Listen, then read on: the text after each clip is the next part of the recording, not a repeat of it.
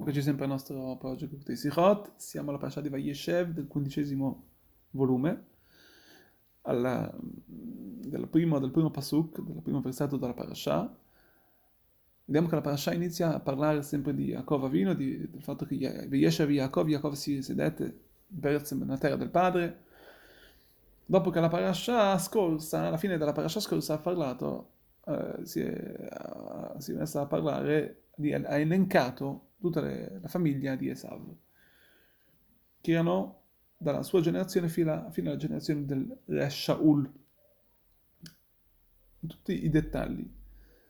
E poi la, eh, la parasha torna a parlare di Vayeshev Yaakov di Yaakov Avino. I nostri maestri spiegano il ciò, il motivo perché la parasha deve parlare, deve parlare di ciò, di ciò, deve parlare di Esav, per quale motivo c'era bisogno di fare ciò, per quale bisogno per quale motivo c'era bisogno di parlare di, di, di, di, parlare, di tornare a parlare di Esav.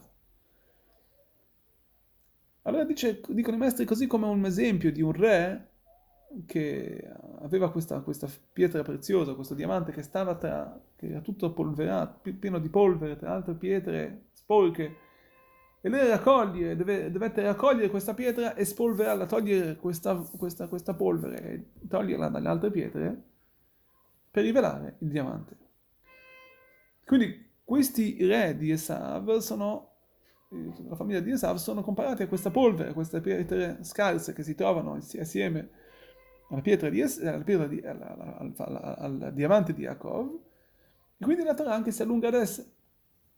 Ma la verità vediamo che la Torah anche, la Torah si, allung- si allunga anche per quanto riguarda, anche nelle parashot scorse, anche dall'inizio del, di, del libro di Bereshit, la Torah ci racconta dalle gener- generazioni da, da Adamo a Noach. Poi la, ovviamente la Torah si allunga per, par, di, par, di, parlare di Noach, e così anche per quanto riguarda le generazioni da Noach, da Noach ad Abraham. Fino a che la Torah si mette anche lì, quando arriva ad Abraham si allunga. Però questa, questa spiegazione non, non, non, non, risponde al fatto perché la Torah deve, deve, deve spiegarci chi era Esav che erano Lufi Edom, che erano... Si capisce l'importanza, dice il Rebbe, si capisce l'importanza di, eh, di dire, di, di, di spiegarci, di, elencare le generazioni da, da Noach, eh, da Adam ad Noach, da Adam a Noach, e così quelle da Noach ad Abraham, perché queste erano, erano tutte le generazioni prima che, che hanno portato da prima fino a che portarono ai, ai tzadikim, alle, alle generazioni dei P. Mentre qui eravamo già arrivati nella parasha a parlare di Yaakov Avino. Perché la Torah torna indietro adesso? Questa è la domanda che chiede il Rebbe Basilare. Perché la Torah torna indietro quando eravamo già alla Tkufa, eravamo già, la Torah era già arrivata a parlare di Yaakov. Perché la Torah deve tornare indietro a parlare di Esav. E così bisogna capire anche questi due linguaggi di questa polvere, l'esempio che danno i maestri della polvere di queste pietre scarse che sono attorno alla pietra di Esav.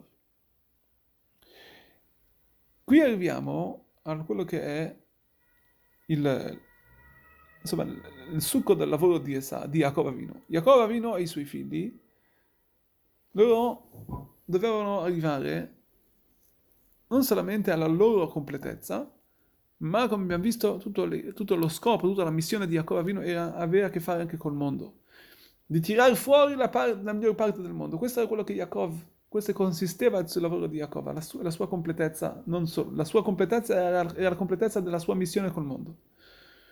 Quindi lui, vediamo che infatti Jacob Avino vuole, vuole rivedere il fratello Esav, perché lui sa che deve completare anche la sua completezza consiste nel completare Esav.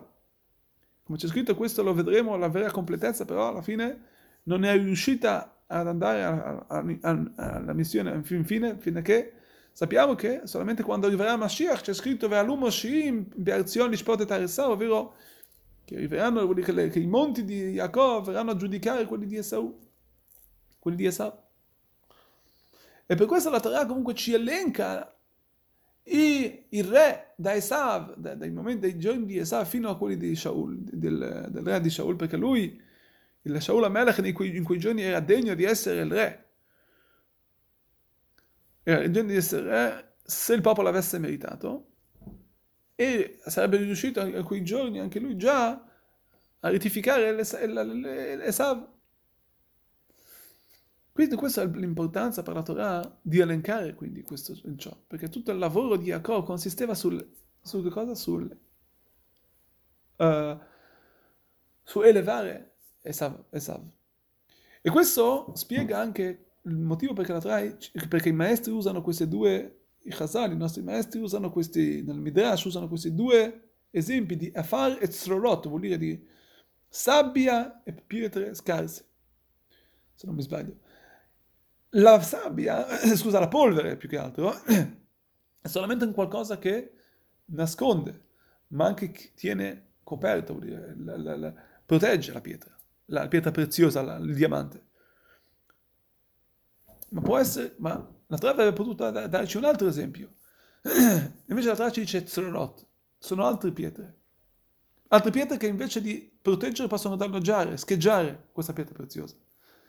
E queste sono due cose, due caratteristiche che c'ha Esav. Esav.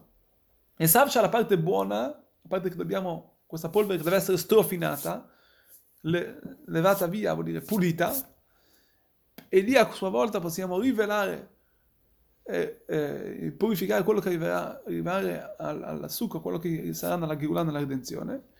C'è la parte cattiva, quella parte che non si può elevare, ma bisogna, bisogna tralasciarla, bisogna scacciarla via. Come c'è scritto, Vaya bet Yaakov Esh o bet Esav Lakash. Esav sarà Kash, vuol dire sarà qualcosa che, sarà, che dovrà essere eh, eh, buttato via come degli escrementi. Quindi questo è quello che a noi è chiesto, che è quello che è chiesto al popolo ebraico. Di che cosa? Di elevare Esav e gli altri popoli, di elevare la parte buona da quella cattiva di elevarla alla Kedusha, alla santità. E la parte dei popoli, coloro che non vogliono elevarsi, coloro che non vogliono, che sono, vanno contro quello che è, quello che è la, la, strada di Dio, la strada di, di Am Israel, di scansarla via.